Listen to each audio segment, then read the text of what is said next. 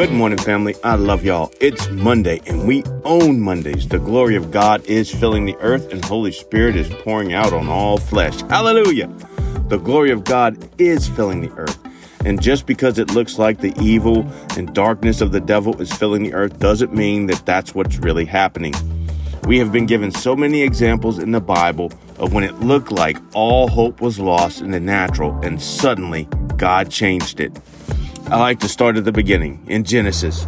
The earth was void and darkness covered the earth, and God said, Light be, and light was. Hallelujah. What about Noah and the flood? What about Abraham having a son at 100 years old? What about Moses and the kids at the Red Sea?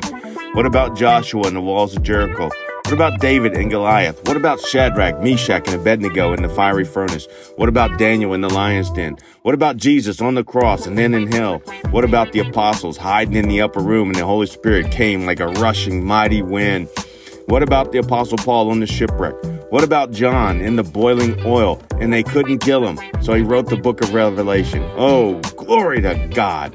So I say again, the glory of God is filling the earth. Hallelujah.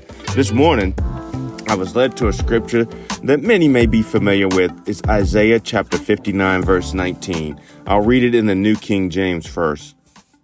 So they shall fear the name of the Lord from the west, and his glory from the rising of the sun. When the enemy comes in like a flood, the Spirit of the Lord will lift up a standard against him. I like the way it reads in the Amplified Classic. So, as a result of the Messiah's intervention, they shall reverently fear the name of the Lord from the west and his glory from the rising of the sun. When the enemy shall come in like a flood, the Spirit of the Lord will lift up a standard against him and put him to flight, for he will come like a rushing stream which the breath of the Lord drives. Hallelujah. I usually just focus on the last half of the scripture when the enemy comes in. This morning, I noticed that it starts with people fearing the name of the Lord from the west and his glory from the rising of the sun or the east. Hallelujah. The name of the Lord will be respected, revered, held in honor all over the world.